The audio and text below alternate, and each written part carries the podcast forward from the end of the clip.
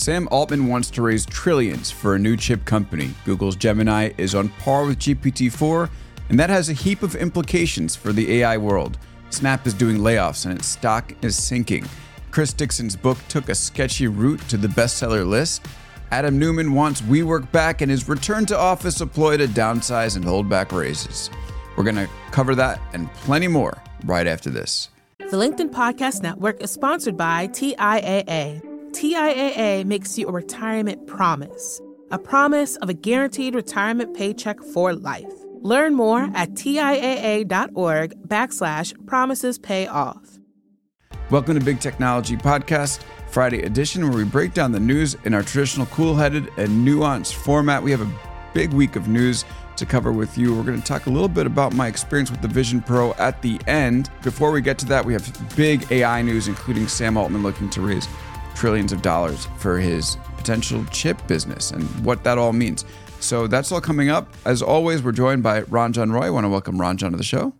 Billions are no longer cool. I'm only talking trillions this week, Alex. Well, we're going to live that dream very shortly. I also um, just want to say a quick welcome to any new listeners that are here with us, whether you came here because you saw uh, the link to the show on, on Daring Fireball and came in through Gruber's interview, or potentially you were here with the after listening to great quarter guys with the compound. For those who are here for the first time, let you know how it goes.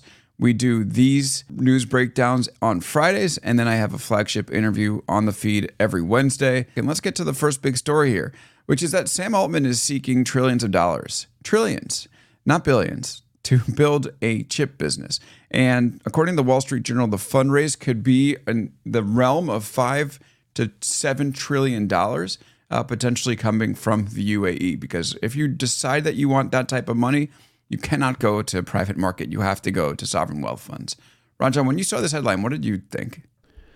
I was completely enthralled by the word trillions because I don't think I've ever seen that in any kind of headline around a fundraising. But it, it, it's certainly ambitious. Again, bringing together the UAE government, bringing together potentially the US government, bringing TSMC, Taiwan Semiconductor Manufacturing Corporation, everyone into one fund, into one. It, it's still a bit unclear as, as to exactly what it would be. Would it be a company? Would it be a fund? But, but I think it, it's very important because trying to reshape the semiconductor industry around the needs of AI and generative AI. It's noble, it's important. I think it's going to matter. Is this the right way to do it? We'll see. But but I think having this discussion is important, like marrying public and private sectors in a way that actually shapes the industry in the right way. It's not the worst conversation to be having. Why do you think it's noble? Okay, maybe noble is a, a, bit of an overstatement, but eh, I okay, all right, all right. I, I take I take back noble. I I'll say ambitious and important. Yeah, and it was interesting because I saw that it was in the trillions of dollars, five to seven trillion, and I was like, okay, so that's like a val- a very ambitious valuation. I mean, like the biggest companies on the public markets today are in the realm of three trillion, but no, that's the amount he wants to fundraise. So I think that like when I saw this, my perspective was what Sam is doing is thinking that we're going to get to a world where generative AI is going to turn into artificial general intelligence. And if you get to that point, then it totally changes the economy. And if you're going to invest in companies where that exists, then you have to change your equation. I just wonder if this is a little premature. Do you think that that's the right diagnosis in terms of what he's telling these potential investors? Yeah, I think he has captured a moment. He's already captured a couple of moments. So you might as well try to reshape the entire global economy in your vision, in your and in a way that benefits you. So you, I mean, he might as well throw this out there right now. But I, but I, I agree. I think it's a bit premature, and I think it's he's become very good at grabbing headlines and just kind of making absurdly bold proclamations. And it feels like this is another one. But again, I think it's an important discussion to be having about what does the semiconductor industry look like when the needs of computing are going to become so great as even not talking AGI, but just generally uh, generative artificial intelligence embedded in every product we're using. It's going to need to be, we're going to need to think differently about it. Ken, who's watching live with us here on LinkedIn, wants to know if the, a five to seven trillion dollar raise is pre-seed or Series A. Ranjan, that is the greatest comment ever, Ken. Because yeah, I, I I think you know nowadays let's still be conservative and call it a good Series A. Still, pre-seed might be a bit generous here. exactly. We don't want to get ahead of our skis on this Hmm. one. Series B is going to be interesting. So, talking about taking advantage of the moment. So, Sam Lessin had a who's an early Facebook employee and definitely like somebody who's like in the conversation in tech.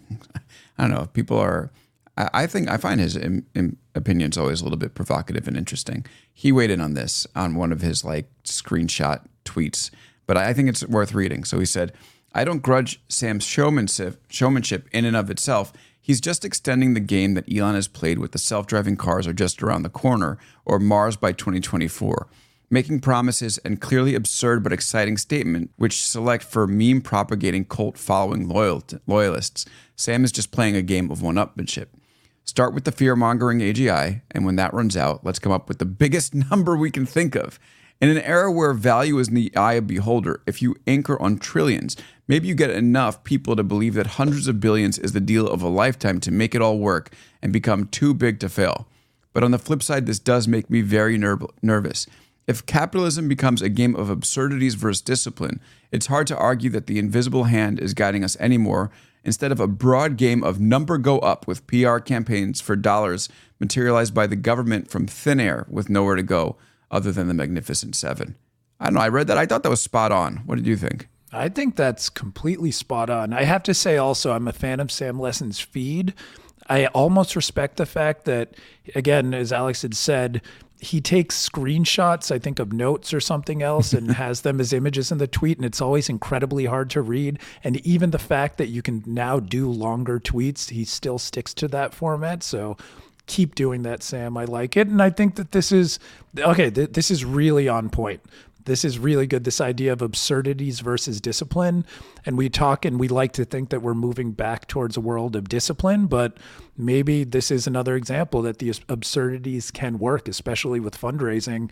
And again, I think Sam Altman has shown the, with the fear mongering of AGI and connecting it to that. And we've talked about this a lot that fear monger fear mongering around artificial general intelligence weirdly is done by all the people who are pushing AI the furthest and stand to benefit the most economically from it. So it's always felt a little bit disingenuous when, you know, trying to make it seem like this insane, unattainable, crazy thing that only we can save you from, so give us money. It feels a little bit like that. So I like that. Yeah, I do really think there's probably truth in him just trying to throw out this wild number. And if you end up with billions of dollars in funding, you're in good shape. Like imagine if you just got the value.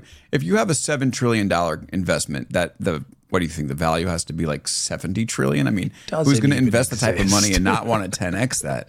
So like if you get a few hundred billion and you're in the realm of Nvidia to begin with, even if it's private market, that's pretty good.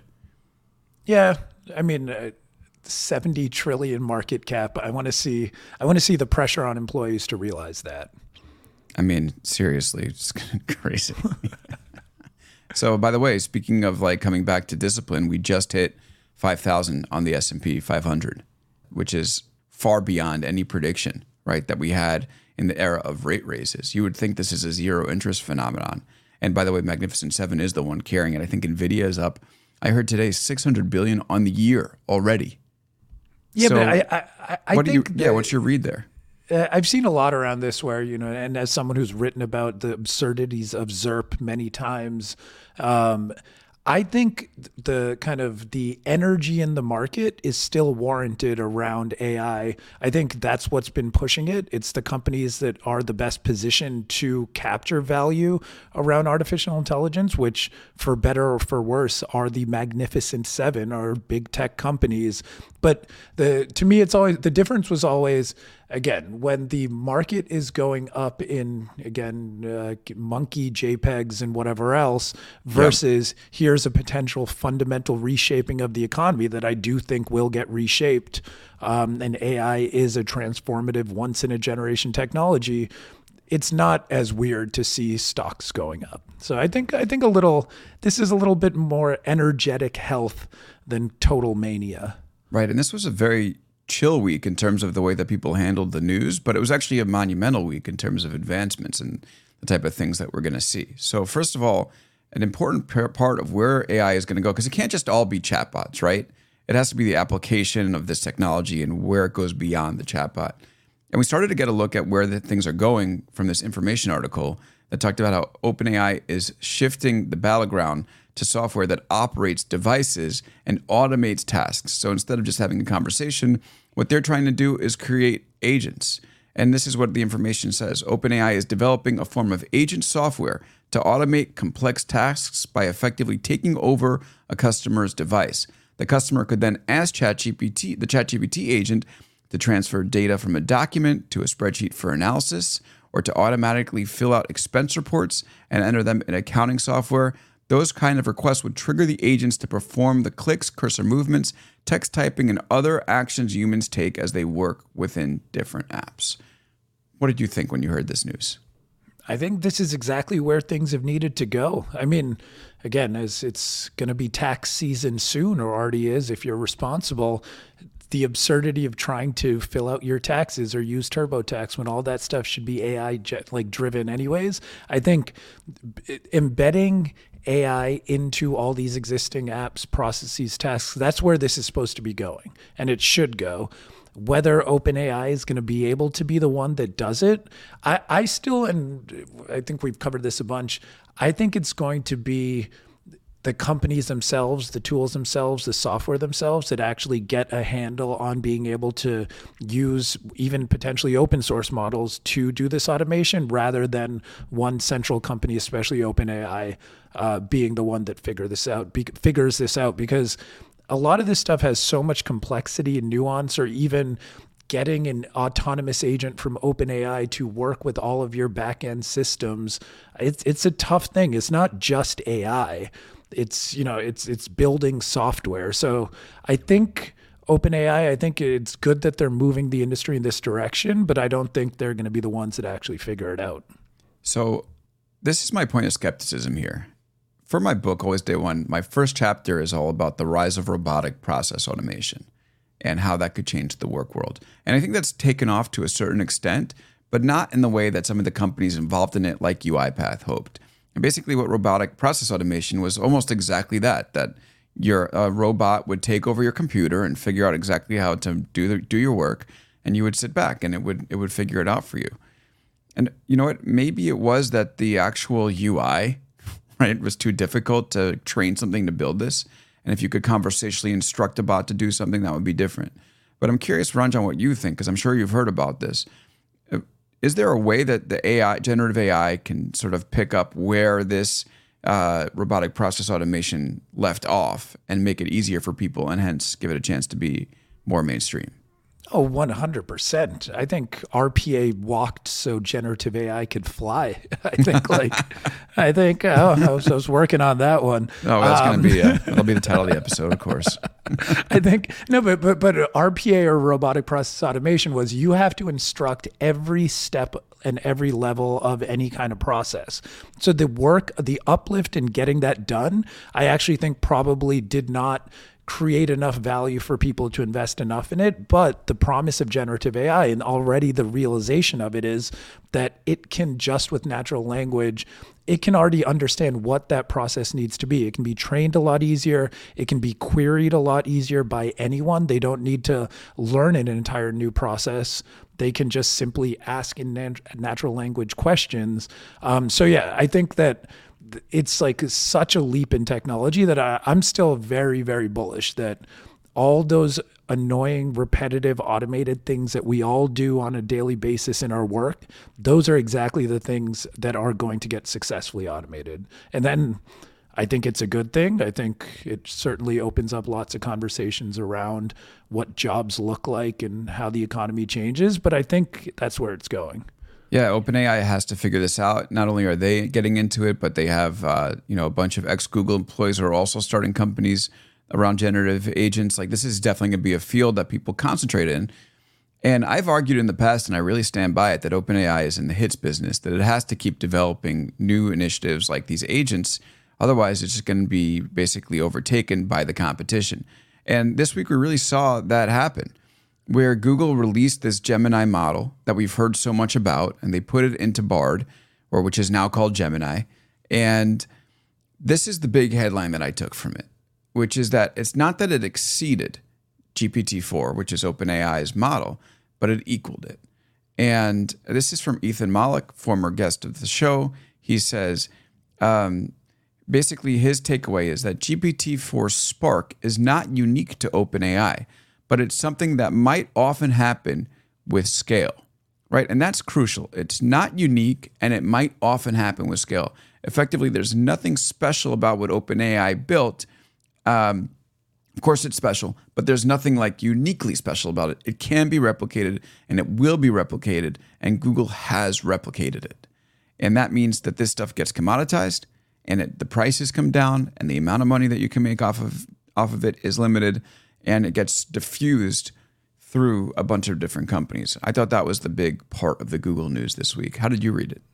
I this was a happy moment for me because two things. One, we that's exactly what we've been talking about for months now that the actual technology is going to get commoditized. So how well it integrates into wherever you already are working is the way this is going to go. And for Google, that's a natural advantage that every Google Cloud customer, every Google Workspace user is going to much more easily integrate generative AI into what they're already doing because there are it's where they already are.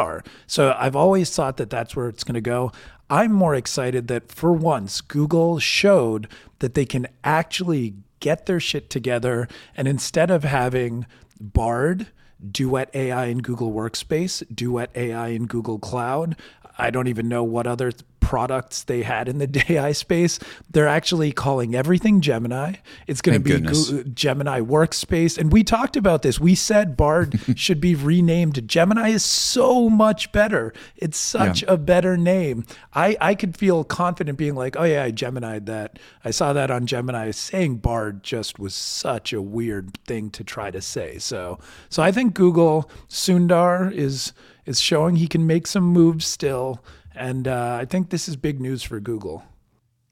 And another interesting thing that Mollick pointed out was basically there's enough differences between the two, and Bard is, I mean, sorry, Gemini is better at some things than GPT-4. And so his another takeaway was the AI wave hasn't crested, and the next move from OpenAI might be releasing the rumor GPT-4 or GPT-5. So basically, you know, there's another. Oh, now he says there's another company with an LLM that can compete with OpenAI's most advanced model, but we're we're not at the end, and I think that's that's definitely true. That there's going to be better stuff that we're going to see. Maybe they all become customers of Sam Altman's seventy trillion dollar chip company, and they can develop cooler shit. But you know, in the near term, at least, like we're not done yet. But uh, I, I actually disagree with this because to me, the complexity of the model or how advanced it is isn't where the, the battleground for me.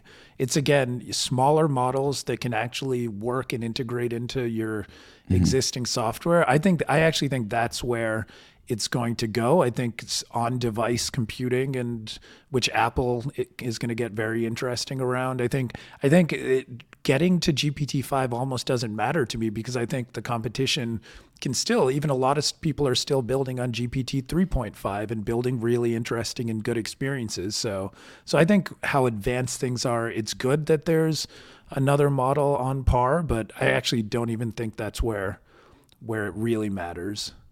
That sounds yeah, that sounds plausible. So plausible. Uh, another thing it. that that Sundar talked about. I mean, he, Sundar Pichai spoke a bunch this week, which is unusual for him. He's like the quietest big tech CEO as far as speaking publicly, and he told Wired something really interesting about what his vision is for where this thing goes, like whether this is going to replace search. So he said, as search evolved, as mobile came in and user interactions changed, we adapted to it. In some cases, we're leading users, as we are with multimodal AI, but I want to be flexible about the future because otherwise we'll get it wrong. And I think this is an important point. There, there's been a lot of talk, even here, about how this is going to revolutionize search on the web and how it might replace search on the web. And I think maybe I'm saying this after having spoken with Aravind from Perplexity. And so I'm eager for people to listen to that story, that, that interview next week. But I really don't, th- and I think Sundar is leaving open the possibility that AI doesn't change search, does not change search. And I'm leaving open that possibility as well in my mind, because you know we've been talking about this forever as a search replacement, but it actually could be a completely different action, right? Whereas search is I need to find something on the web, and this generative AI is I need to explore my curiosity or talk with a document. Like it's not naturally one to one or a replacement for search's functionality. And I think it's actually been overestimated that it is. And then if that's the case, what is Google? So I'm curious what you think about that idea. Eh, I'm happy they recognize it. Eh, I would disagree because I actually I have started to replace I don't want to say all of my search, but the majority of my search now starts on I have the ChatGPT mobile app, I have Perplexity, and I have Microsoft Copilot next to each mm-hmm. other on the homepage of my phone. And I start almost, I basically start every search on one of those three when I'm on my phone. Um, I think trying to find information, it's really because, and maybe it's a function of Google search having become so bad that it actually starts to just work better. Um, I think in app search, like for shopping, Amazon, that's uh, that's kind of like a completely different animal but I still think it, that's another you know uh, problem for Google that they've already been facing and that's been developing. So I think it does fundamentally change search. I think the generation side of it versus the informational retrieval side of it, that's again a whole different area that is going to create completely new user experiences and ways of just doing things. But but I still I think it's both. I think it both will fundamentally change search and it's going to create completely new user behaviors, which we don't understand yet. Well, I, I guess like I'll push back and say, I'm, let's just table this and pick it up next week after the Aravind interview goes live and we can kind of pick apart some of his, his right, ideas. I'm excited for that. Yeah. Yeah. Because, and it just is something where Google can be left in this like really weird place, even worse than it is now, where it's like, you can't be like, if they're two distinct things, you can't be search and and generative AI at the same time. Like you you kind of live in both worlds. And if you're trying to have one foot in both worlds, then I don't know if you have an identity. And that will be, I think, the biggest question for Google over the next few years, no matter what happens, is what its identity is, because it's getting quite murky right now. Oh, I, I 100% agree with that. I think Google as a traditional search company is not traditional search will not be the future. And mm. they recognize it, they know it, but when that is the vast vast majority of your business that you have a monopoly on, it's going to force you to change and it's going to be really hard to change internally and it's the classic Clayton Christensen innovators dilemma. So I think uh, I think that it's going to be interesting. I think for them, I mean, you know, everyone always goes back to the Reed Hastings and Netflix classic pivot where, you know, DVD by mail was the cash cow of their business, but they made the courageous decision to switch to streaming and go all in on it, and it worked. Is Google gonna make that kind of same similarly courageous decision? they they don't have no the way. track record of doing that. Okay, all right, you said it yeah. more definitively than I did. They don't have a track record on that, but this is the moment they have to. It's not only going to uh, you know be something that Google faces; it'll be something that Apple faces. And that's something I spoke with Gruber about, and something that was in Big Technology this week, which is that you really have this incumbency problems in lots of places where you have successful products. Like for Apple, you know, we talked about the Rabbit R R1, right, which was this yeah. AI device that sits on top of apps. You know, Apple last week um, they teased that they have a big AI announcement coming later this year, and like analysts like Gene Munster said, "Oh, Tim Cook has said the magic letters, and you know, I'd like to welcome you to the AI generative AI freight train." Well, Google's also on that generative AI freight train, and it's a freaking bumpy ride. So, you know, are they going to then take the iPhone, for instance, and make it all like a Siri large language model versus the traditional operating system? No, you can't do that. So there there will be very interesting challenges for big tech incumbents as as this stuff moves further. If Siri became my primary UI and interface to all computing, I would throw out every computer and phone I have. And yes. I mean, for Apple, just fix Siri to start. Just get it on par even with Alexa. Just right. I, I well, and they're, I say they're going that to. Someone, like that's a priority for them this year. I hope so. But as someone who recently changed mm-hmm. my entire smart home setup to the HomePod, it's a it is truly a bumpy ride. So just fix Siri, guys. That's all yeah. I ask. I had this in our document last week after earnings, and it's a little bit of a provocative thought to share. So, and we were talking Vision Pro last week, so I didn't want to bring it up because I could have been a whole can of worms. But I'm just going to throw it out there for the two of us, Go right? for it. Google's currently sitting at 1.8 trillion dollars. Meta is at 1.2 trillion dollars market cap. If Meta surpasses Google, can Sundar Pichai survive as the CEO of Google? I don't think so. I think Sundar is probably in a pretty precarious situation right now. I mean, the the overarching narrative around him is it's like, you know, optimizer, very good at just kind of growing things from 100 to 150, but not from zero to one. So I think the, I, as you as your reaction was when I said, can he make the courageous pivots needed to uh, to get Google where they are? He doesn't have the reputation for it. Maybe he will kind of show that visionary side of him. Uh, But it's also interesting because Tim Cook had that similar reput- reputation for a while, especially after Steve Jobs, that he was an operator and not a visionary. And I feel he's starting to get out of that, especially we'll see with the Vision Pro. But but yeah, whether I think if Meta continues showing, especially in advertising, they're now going to be bigger than Google potentially. I think that's not a good sign for Sundar's job. Now, here's the thing about Sundar and Tim Cook. Maybe they are quite similar in terms of you know the way that they lead optimizer and and you know focus on efficiency and incremental improvements. The thing is, and this is what Gruber mentioned, Tim Cook has not faced a challenge to his core product. The phone is the phone. The phone is sort of the end product, the end state. Whereas like now, Sundar is seeing search get challenged by generative AI, and that is a big deal. Yeah, no, no. I think I, I completely agree. This is going to be. It's funny because each week we talk about how the magnificent seven and big technology companies are are completely entrenched. Ken Young here in the comments had actually asked, could the dominance of FAANG be shaken up with interest in AI? So, yeah, I think. Uh, on one hand, they're more entrenched than ever, but it's also it's an interesting time because on the other, their dominance or their incumbency, as you said, also poses probably the biggest kind of organizational challenge for all of these companies. Now, this this again might be a bit of heresy, but in a lot of private conversations, the people who are plugged in that I speak with, when they talk about Sundar, they say that guy likely isn't long for that job. But yet, I haven't seen any coverage asking about like how safe Sundar Pichai is. Like I've not seen one report about that. Of course, Alphabet's doing. You know, they. Hit, I just checked because I was thinking about about digging into it. They did hit their all time highs in the stock market earlier this year. So, you know, that's if that's the measuring stick, they're they're in good shape. But you look at where the competition's going, and you sort of wonder. I'm curious why you think we haven't seen any deeper questioning of Sundar's position in this in this role.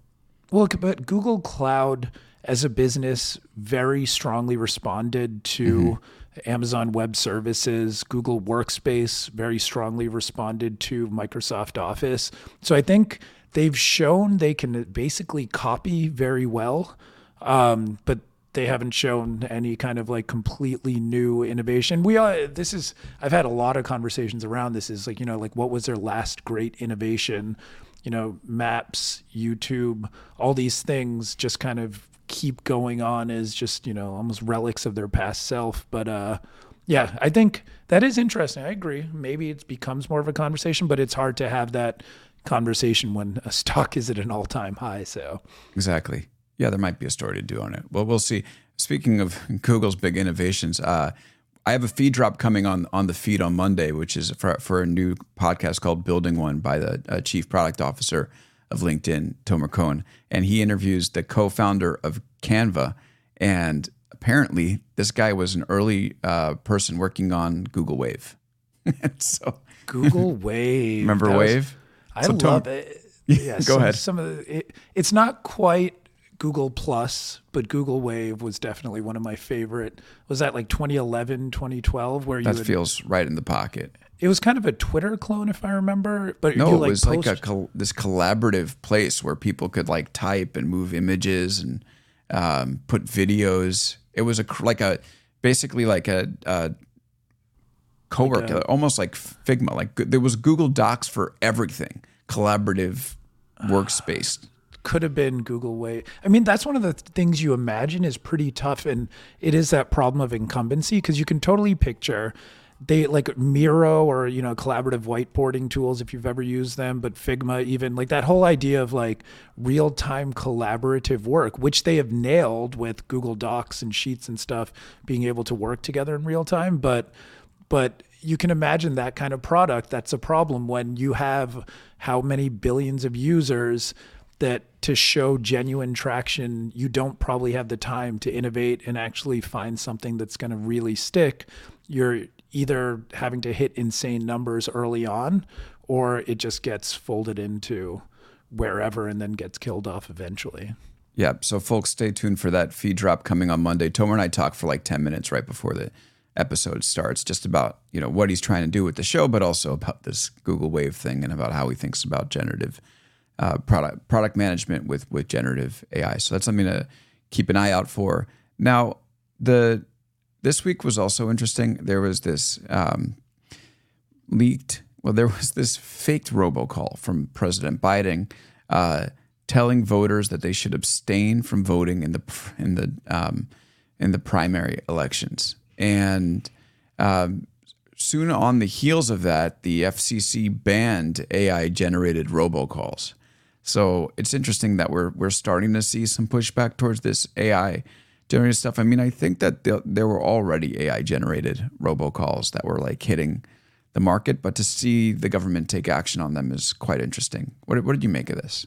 Yeah, I think because uh, again, the main difference is how are they really going to be able to tell, even finding who originally created and paid for the robocall is almost nearly impossible. So I think the more important thing was sending a signal that you will be prosecuted. This fits into, you know, uh, the, there's like a three decade old law aimed at curbing junk phone calls, and it fits under that. It's a clarification around that. So I think we're going to see in this election year a lot of very, very intense, strong action around this kind of stuff. Again, how easy is it to enforce is another question, but I think at least in, in, in the letter of the law, it's going to be spelt out pretty clearly. It's interesting seeing the government take action on tech. It's like we've had these two side by side pictures of effective government and ineffective government the big tech hearings, and then these smaller moves from agencies where you're actually seeing them do things. And this is one example. And then there's also the, the FTC, which has had a mixed record of success, um, but has really been on the warpath trying to block uh, mergers and I don't know if it was them or European regulators, but basically um, there was a, a, significant block merger recently that we've been meaning to talk about, which is that Apple, uh, Amazon wanted to acquire iRobot, which is the maker of Roomba, and then basically decided to walk away from the deal. So, what can you tell us about that? Yeah, I think overall we've seen the climate has changed, and there's going to be a lot more scrutiny over all M and A and I think that's a good thing. I think that was, you know, that's one of the reasons we're still sitting here and the Magnificent Seven have just incredible amounts of market power. But I, I think it's, yeah, M&A is definitely an area where uh, the government has been successful in the last couple of years. There's been some big, you know, like notable losses, but overall, uh, the entire climate has changed, and I think that's a good thing. Well, let's talk about whether that's successful or not. Because um, so the CEO of iRobot uh, lost their job because of this. iRobot also took uh, they they are going to lay off 350 employees, 31 percent of the work of the workforce. They are a mess internally now after being you know waiting to be acquired. And this is a problem for companies that like make plans. They go through these lengthy processes and then they can't eventually close the deal. And the same is going to happen with Figma, by the way, which just yep. like got closed out of this Adobe deal. Like the company spent months or more than a year waiting for it to close both of them. And all the plans put on hold, you know, people figuring out what they're going to do for work, maybe just chilling. Like you don't want to advance too much, you don't want to change the product too much, you know, as you wait for this approval. And so I'm curious if you think the word success is the right word to use. Like, Oh, yes, I think those, it's hundred percent the right word to use because yeah, the New York Times had a long piece that was really good actually just yesterday around what the culture and feel is at Figma right now. And again, they had it was supposed to be a twenty billion dollar deal, and then internally, Figma just reset its valuation to ten billion. So you can Right. imagine you're an employee sitting there. You thought you were gonna just have some insane windfall and now it's not as insane. It's probably still pretty good for most employees, especially early ones. But it, I agree, it, it completely changes the calculations and the whole culture about how companies just approach their product and approach their work. And I think it's a- success because I think it's a good thing. I think like if companies were built around not actually continuing to figure out how to better serve customers and innovate, and instead we're just trying to figure out how to cash out, you're seeing it in real time. Like, as you said, if you know people are just kind of spending months and then not really doing anything in the hopes, and we all know if Figma was acquired by Adobe, it would just go out to die, to go out to pasture. So I mean, I think I think it's a good thing, and it, it, we it, it's a reminder that a lot of the kind of downstream effects of this are longer term, because for each one of those stories, that means that at somewhere, some M and A lawyer and some investment banker talking to some CEO are not going to start that process. In, rather than starting it. And I think that's where you see the like it's you can't almost measure a lot of the times with Lina Khan and the FTC or even around the Department of Justice there's like kind of like win loss scorecards but I think un, unless you look at the aggregate it's it's tough to paint the whole picture and, th- and that's shit taking shape right now. And they will diverge, right? Because you'll have some company, like a lot more companies, will decide not to go the M and A route, right? So their real chance of an exit is an IPO, and some of them will make it there and be worth probably three or four or five times what they were going to make as an acquisition.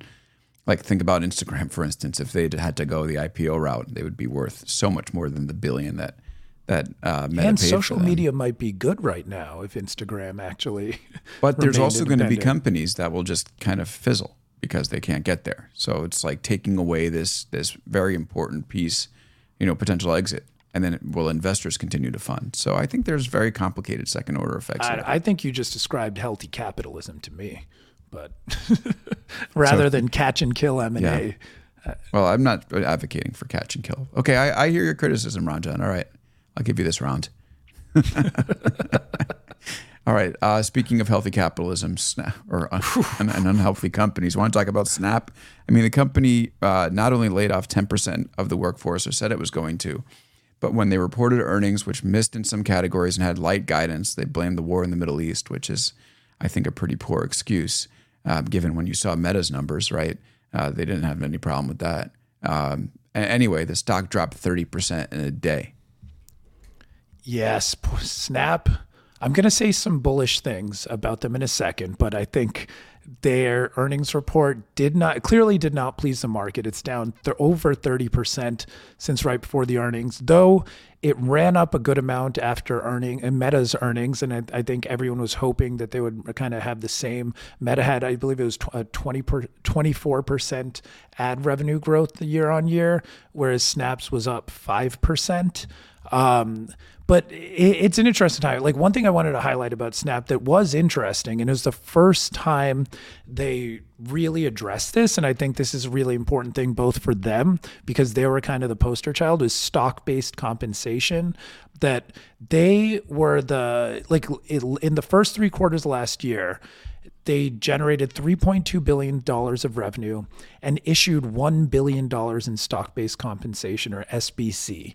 And SBC, the, the weird part of it is it's a non cash expense. So it's been used by lots of tech companies in you know varying degrees of absurdity where you know you you have a certain amount amount of cash outlay and then you give everyone else shares. And it's it's part of the tech industry in general and it's part of a lot of jobs in general that we all expect now.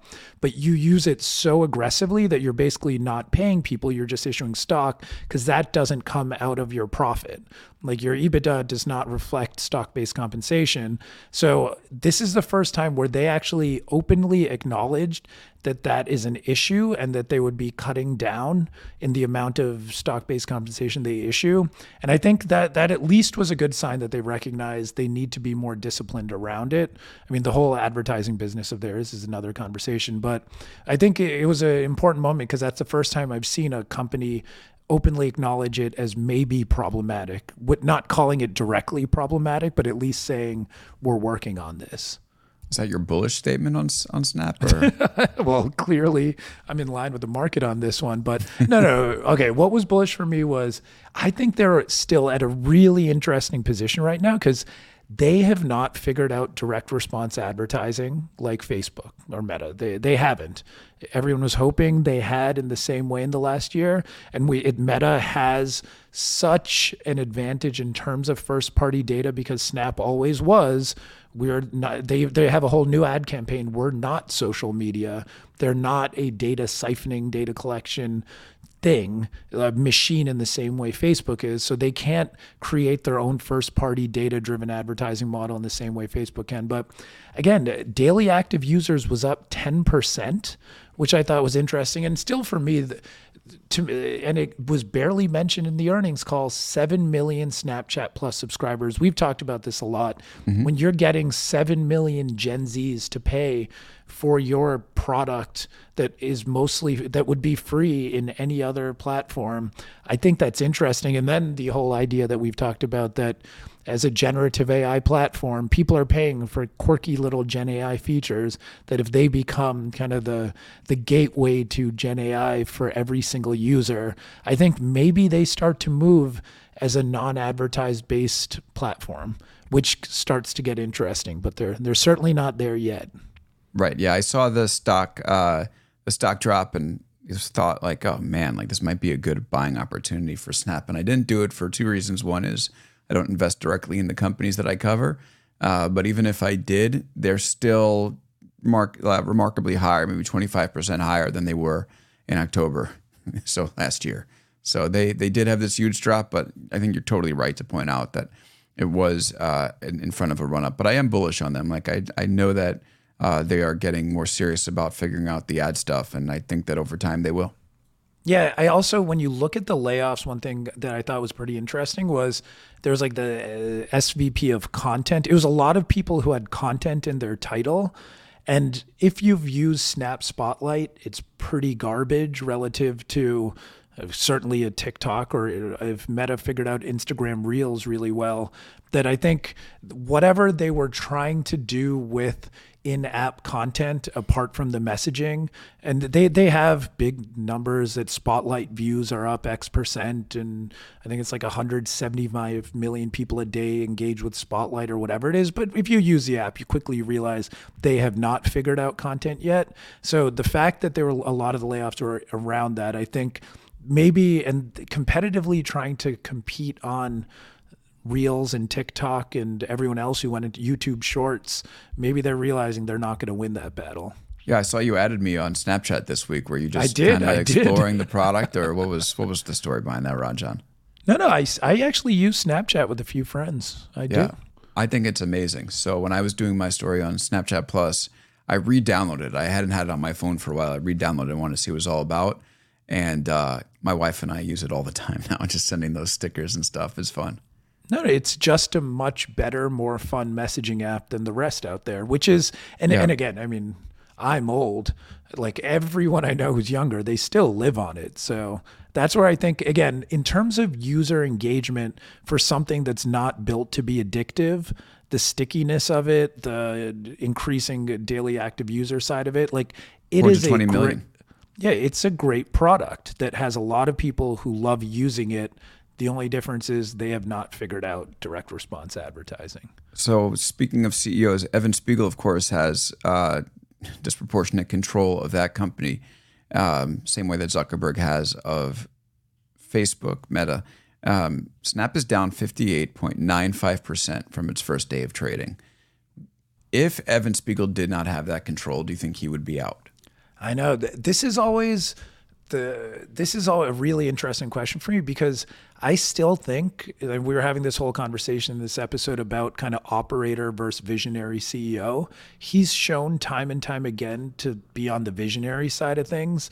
I think like Snap, I mean, again, oh, the whole metaverse thing, they've owned augmented reality to the point where they no one even considers them augmented reality, even though everyone's using AR in their app all day with lenses. Like at so many levels, even disappearing chats, even the whole stories format, they led the way on every one of those product innovations. They they just never found their operator.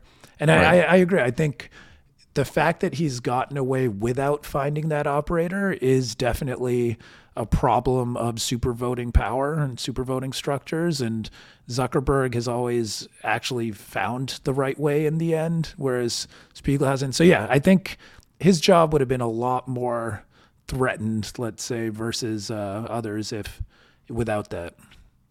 Hey, well, Sheryl Sandberg's a free agent, so that would be just the move. saying. Just that saying. would be the move. Make and the she call, could, Evan. She, wait, no, and she could rehabilitate her image completely because Snap's whole thing is we're not addictive social media. So she could make amends for all the ills that the addictive social media side caused, and then she'll run for president, and that's the story. The Snapchat president. All right, folks, you heard it here first. No, Look, president gonna, of the United United States. United yeah, no, I'm saying the yeah. first Snapchat president. Oh yeah, yeah, okay, okay, got it. Could happen. All right. Let's take a quick break. We have plenty more to cover. We'll be back right after this. The LinkedIn Podcast Network is sponsored by TIAA. In the last 100 years, we've seen financial markets swing, new currencies come and go, decades of savings lost in days, all showing that a retirement plan without a guarantee, quite simply, isn't enough. So, more than a retirement plan, TIAA makes you a retirement promise a promise of a guaranteed retirement paycheck for life, a promise that pays off. Learn more at TIAA.org backslash promises pay off. From the minds of visionaries to the desks of disruptors, I'm Lars Schmidt, host of the Redefining Work podcast. Join me each week as we explore the new world of work through the lens of those shaping it CEOs, HR leaders, investors, and more. Be a part of the conversation that changes everything. Subscribe to Redefining Work today. And we're back here on Big Technology Podcast Friday edition. We have a bunch of stories left to cover. Um, let's briefly touch upon Chris Dixon's book, Read, Write, Own. Um, so, this is a book basically extolling the virtues of crypto and telling uh, diehards that it ain't over yet, folks. Um, so, look, I, I, think I should just share like the backstory here because I've mentioned it once or twice on the show. But uh, Chris Dixon's reps uh, pitched not one but two of them pitched me on having him on the show. I said, yeah, bring him on. You know, obviously it's not going to be easy questions, uh, but we'll do it. And they pulled out. I guess like they went on so many friendly shows that they decided that they didn't want to face any tough questions. And I'm starting to see why uh, because when you look at some of the reviews that have come out about this book, um, it's pretty rough. And he is, of course, like the person leading the crypto push at Andreessen Horowitz. And I, am going to say this before I start reading some of the some of the reviews. Like, I still think that we can see. We already know that blockchain is is starting to be used in places. I still think that we can see applications built on top of this uh, technology. But I, but my bottom line here is that and is that I think that crypto just needs better spokespeople than Andreessen Horowitz and Chris Dixon, and that this guy is doing a disservice to this entire um, era, like wave of technology. So this is from uh, Molly White, who reviewed the book. Um, so she says there's part four here and now, and then there's part five. Uh, what's next? The name part four suggests that he will perhaps lay out a list of blockchain products, projects that are currently successful solving real problems. That may be why part four is precisely four and a half pages long. And rather than name any successful projects, Dixon instead spends his few pages excoriating the casino projects that he said has given uh, crypto a bad rap. In fact, throughout the entire book, Dixon fails to identify a single blockchain project that has either successfully provided a non speculative service at any kind of scale. The closest he ever comes is when he speaks about uh, how for decades technologists have dreamed of building a grassroots uh, internet access provider, and that's something called Helium that may or may not be turning out. I mean, I, like the whole thing that's going on in this book is him plugging A16Z projects, um, which have not had a great track record. And basically, Molly ties up her review saying this whole thing should have been a blog post. Always the greatest thing to read after writing a book, I'm sure. But Yeah. I, uh, yeah, I think for me, it's just, I want the only reliable narrators right now on blockchain are people who did not absurdly enrich themselves during the last few run ups. And I think this is like again another example that it's difficult to take it seriously when, you know, lamenting for the current but the past few years about people, you know, uh, and casino projects and cri- crypto getting a bad rap. When you made too much money on it, just makes it difficult. And the moment, just just one successful project. That's all I ask. And now here's my my favorite part of the whole thing. So Chris Dixon was on X talking about how well the book did and that it was number nine on the New York Times bestseller and number 25 on some other list. And if you look at the bestseller list, there's a dagger next to the book, a dagger symbol. And what does the dagger mean? And this is from Vice. The dagger icon indicates, as the Times helpfully explains, that the bulk purchases were that bulk purchases were included in that count put that put the book on the list. Um, and basically, it comes out that a lot of Andreessen Horowitz portfolio companies built and bought, uh, in some cases, more than a thousand books, which helped this book get on the list. Um, and I just thought it was kind of poetic, right? Just this something that appears to be big and successful on its front and really want you to get behind it. And it turns out that behind the scenes, it was like a lot of manipulation and smoke and mirrors to make it seem to be more than it was Just like a lot of what Andreessen has been Andreessen Horowitz has been telling us. I, I, I, I learned about the dagger icon, and that was my favorite thing this week that I learned about. Yeah, that I didn't know about it either. Yeah, Yeah, that uh, that would that, and I was just I had been reading that it's called the dagger of death in the publishing industry, but basically, yeah, Yeah. basically is a sign to readers that this is on here, but it probably shouldn't be. So I kind of love that the New York Times has recognized this and is not afraid to bring the dagger of death to their own list when they have to base it on sales. yeah. Now look, I, I you know since we're we are like a nuanced show, like I'll say that you know potentially, uh, I don't know, my feelings on this could be influenced by the fact that Dixon pitched and then decided to bail. Uh, but I also think that everything that we're saying here is like true, and I would have no problem saying it to his face either. Well, I respect that you acknowledge that, but I think I, I have to agree with you here. Yeah, and there was a comment uh, that that uh, I got on X when I tweeted the um, the Times bestseller thing. It was uh, it, it, it basically this person saying, "Is it really newsworthy that a book got on the NY Times bestsellers list? Is it newsworthy trying to discredit book sales? There is a real there's real tech to report, but technophobes at Vice are are, are petty." I think that that is a good point. However, if you look at the you know all the different frauds and the pump and dump and the schemes and the follow follow me, everything's going to work out type of stuff that has been extolled by you know a lot of the scam merchants in crypto, like the fact that this big book about the crypto industry, um, the the Web three in particular, you know, ended up being kind of scammed its scamming its way onto the bestseller list. Like, yeah, that's freaking newsworthy, man. Yeah, I think especially given it covers crypto and how you tied the two together, I think that's newsworthy. Yeah. All right. So look, if people have different opinions, like I'm definitely willing to hear them. Um, just email me at alex at bigtechnology.com and, and I'll, I'll happily, uh, ha- I will happily read what you have to say, respond, and, you know, potentially read it on air next week. But figured that was, you know, worth covering. Oh my God. I'm just looking at our next story on the list. You see this? So, so speaking of crypto, FTX is going to um, fully repay customers, and about basically like they they will not give them like the additional gains they would have gotten since the exchange collapse, but they will be able to repay them in full. And I think part of that is because Bitcoin is now at forty five thousand. So clearly, like this crypto wave is not. Oh my God, it's now forty seven thousand. Since I wrote it, it went up to two thousand. So clearly, the crypto wave is not over. Like there's going to be a second wind here. Uh, but it is kind of interesting to see see where this thing is moving. Yeah, I, I I'm w- sitting on the sidelines and watching closely, and wait, also waiting for whatever the next SBF uh, SBF news is. Oh yeah. So I think we'll probably. So we we teased about having Zeke Faux on. Uh, I think he will come on uh, the week of Sam Bankman-Fried sentencing. So people should keep an eye out I'm for that. That's about in that one. Yeah. that's in late March. Um, do you own any crypto? No, Okay. I did. I have multiple times and multiple Sold? iterations, but yeah, uh, not at the moment.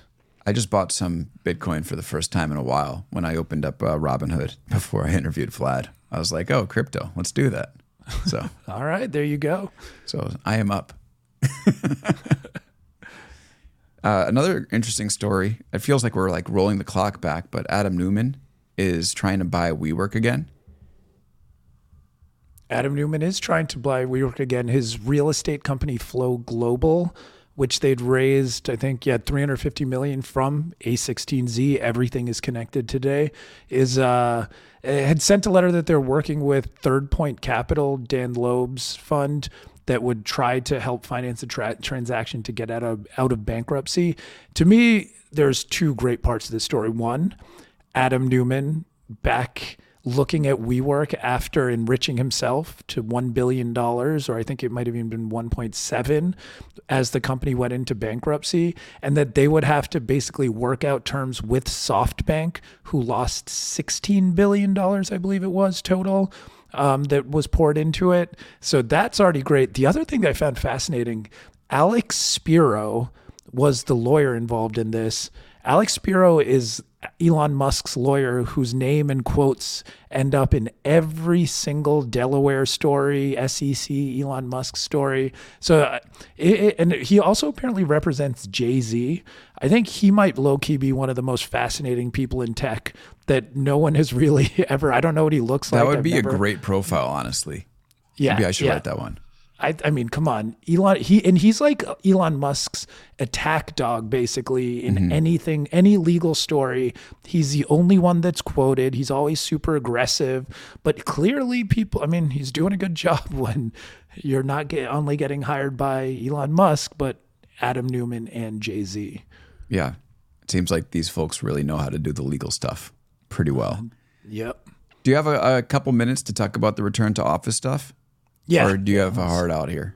let's let's do a couple of minutes on IBM because Okay. who better to end a conversation about big tech than the original big tech? Right. So basically, IBM has told managers you got to move near an office or you have to leave the company. And uh, this is from Bloomberg. IBM delivered a company wide ultimatum. Uh, yeah, basically telling people to better get back. All U.S. managers must immediately report to an office or a client location at least three days a week, regardless of current work location status. And that badge and data will be used to assess individual presence, right? IBM to me is just the tip of the spear here. There are so many companies that are telling their employees they better get back to the office or they are not going to get raises, they're going to be laid off, they're not going to get promotions, all this stuff. And I had a friend I was talking to about who's going through this and he goes like we've and they don't work at Meta but like they use the year of efficiency term. Basically he said we've gone from year of efficiency to the year of douchebags. And like it, I wonder if this is like the flip side of earnings, Ranjan, because you know we're seeing great all-time highs, record profitability, companies talking about how they're making more money with less people, and they are trying to find ways to find margin. And is this a way, this return to office thing, a way for them to like get out of having to pay higher compensation, figuring out who to lay off, uh, and trying to make those those mar- margins higher and, and deliver for Wall Street? I'm curious if you think it is a ploy because I I do. Oh, I 100% think I, I wouldn't even use the word ploy, which is kind of cynical. I think it's pretty direct. I think it's it's explaining to people, and and I also think that again, the whole work remotely, return to office, work from home debate. I think especially at bigger firms, it's clear which direction majority of firms are moving, and that's return to office. I tend to end up on the being in office is a good thing in many ways. Um, and I think that it, it these companies hired too many people during COVID. So all of those, the fact that it, I mean, it is the single worst sign for a worker sitting comfortably remotely um, when record profits are up while layoffs are happening because it just showed that a lot of the workers were extraneous. And and we talked about this a lot and I would say this is probably one of the few times where normally I might be critical of big technology companies where I don't feel bad for them but I think having seen how comfortable a lot of workers were are at a lot of these companies over the last few years. There was endless rest and vest stories or people kind of having side jobs while getting paid 400k or whatever it was. Like we all it was, it was kind of not even an unwritten secret, but a written one in the tech industry that these were very comfortable places to work, and then they're just not going to be as comfortable right now. Wait, you think the very act of being at home is effectively slacking off? No, no, not at all. But I think that at a lot of these companies, probably too many people took advantage of that in a way that made it that they made it so that they realized that it can't work that way. I actually think my whole I got theories on this, but uh, I think like a early to mid stage startup almost can work better remotely where everyone is accountable to each other remotely. It's at a, the larger the organization gets the easier it is for people to kind of skate by and not be accountable because you'll just easily lose yourself in the overall bureaucracy. Well, let me give you the wrinkle here right which is that it seems pretty clear to me that people uh, that these companies are going to apply an uneven standard to their workforces, right? Like the high performer will be able to stay at home and continue working from Mexico City, where the rank and file are going to have to come in. And I'm curious, like, if you think that that's true, and what sort of tension that could cause within a company. Oh, no. Like, is this actually healthy for companies? Oh, that that's not the way I've been hearing this for the most part. Really? Well, yeah. What have you been hearing? Oh no, that this is affecting everyone at every level, and mm. it's actually more often than not the senior managers that have been going in more regularly to start and they're the ones pushing it and that's actually where you get a lot of the pushback is that you know if someone who's senior has an easier time you know finding a place to live in San Francisco or New York City oh, yeah. versus someone who's junior so their commutes will potentially be shorter and life is easier so they're able to do this so i think there's potentially reasonable claims and pushback there but overall I, I don't think this is something where you know they're laying off or they're using this to get rid of rank and file. I think it's the ah. opposite. Uh, one of uh, my my core takeaways here is that it's time to buy stock in Chipotle because everyone's going to be back in the office. Everyone's going to be back be eating Chipotle office. for lunch, and that yeah. that is oh, very I like bullish. this. I like this. this Maybe Sweetgreen advice. comes back. Maybe Sweetgreen comes back as well. Oh my well. God, Sweetgreen is so back. It is a technology company. We know it this. is a technology. We know this. 60 seconds on the Vision Pro. I got a chance to try it this past weekend in the Apple Store in Brooklyn. A few key observations for me. First of all, there was a tremendous amount of open appointments to come see it. I expected to wait online for hours. Um, did not happen, and that that to me was was pretty interesting. Um, the actual technology itself better than I expected. Uh, the actual fidelity of what you see being beamed into your eyes is absolutely incredible. Uh, the entertainment is amazing. And I personally was like, should I buy this thing until I took it off and remembered how much it cost and said, all right, I'll get the, the next generation. So I know, Ranjan, you haven't tried it yet. Um, but very briefly, are you are you more or less bullish on the Vision Pro after seeing it out for a week? I am more bullish eh, from talking to people who have bought it. I, I, actually had an appointment on Thursday after talking to Joanna last week. I wasn't able to make it yesterday, but I, I think I'm more bullish. Everyone I'm talking to, the whole idea of like multiple screens and just working again, I think I'm more eh, my take that it is should be proudly an isolating device and that recognize that's what it is, I think is gonna it might hold some water at least in the near future. Maybe eventually we end up with you know lean AR glasses that actually fit comfortably and aren't weird, but yeah, I think and actually I was at a New York Fashion Week show yesterday and I saw someone in the front row wearing a Vision Pro. So there's models walking down the runway, and there's goodness. just some dude with a hoodie looking up and sitting with the Vision Pro. So and, and, people were pointing it out. People were laughing a little bit about it.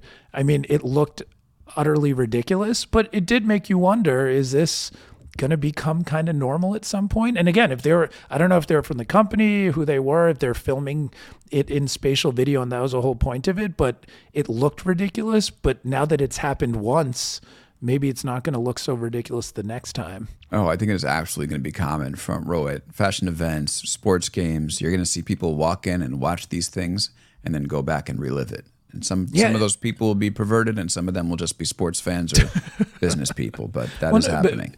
I, I always keep thinking of, we had talked about it on the show a while ago.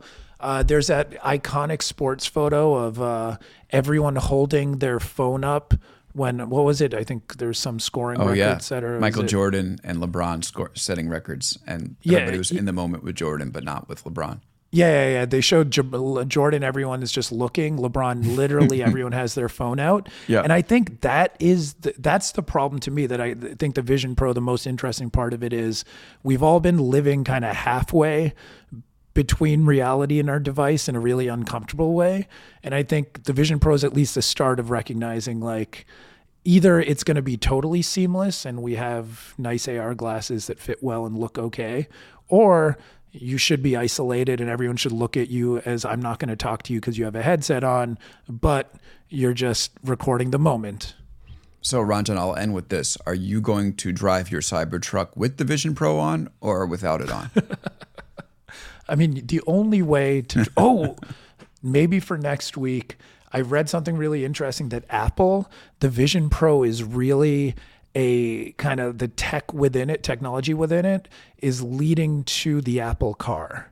And it's like Oh. the way we experience driving is going to completely change. Maybe for next week we should get into this one. That is a good teaser. All right, Ranjan, thank you so much. Long one today, but lots of stuff to cover and, and great, uh, as always, to get a chance to speak with you. Thanks for being on.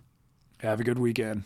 All right, you too. Thanks everybody for listening. Again, my interview with Aravind Srinivas is going to be up on Wednesday. We also have that feed drop of Building One on Monday, and then Ranjan and I will be back next week to talk about how potentially we're going to talk about how the Vision Pro is going to change the Apple car, and then also everything that happens between now and then. Thanks for listening, and we'll see you next time on Big Technology Podcast.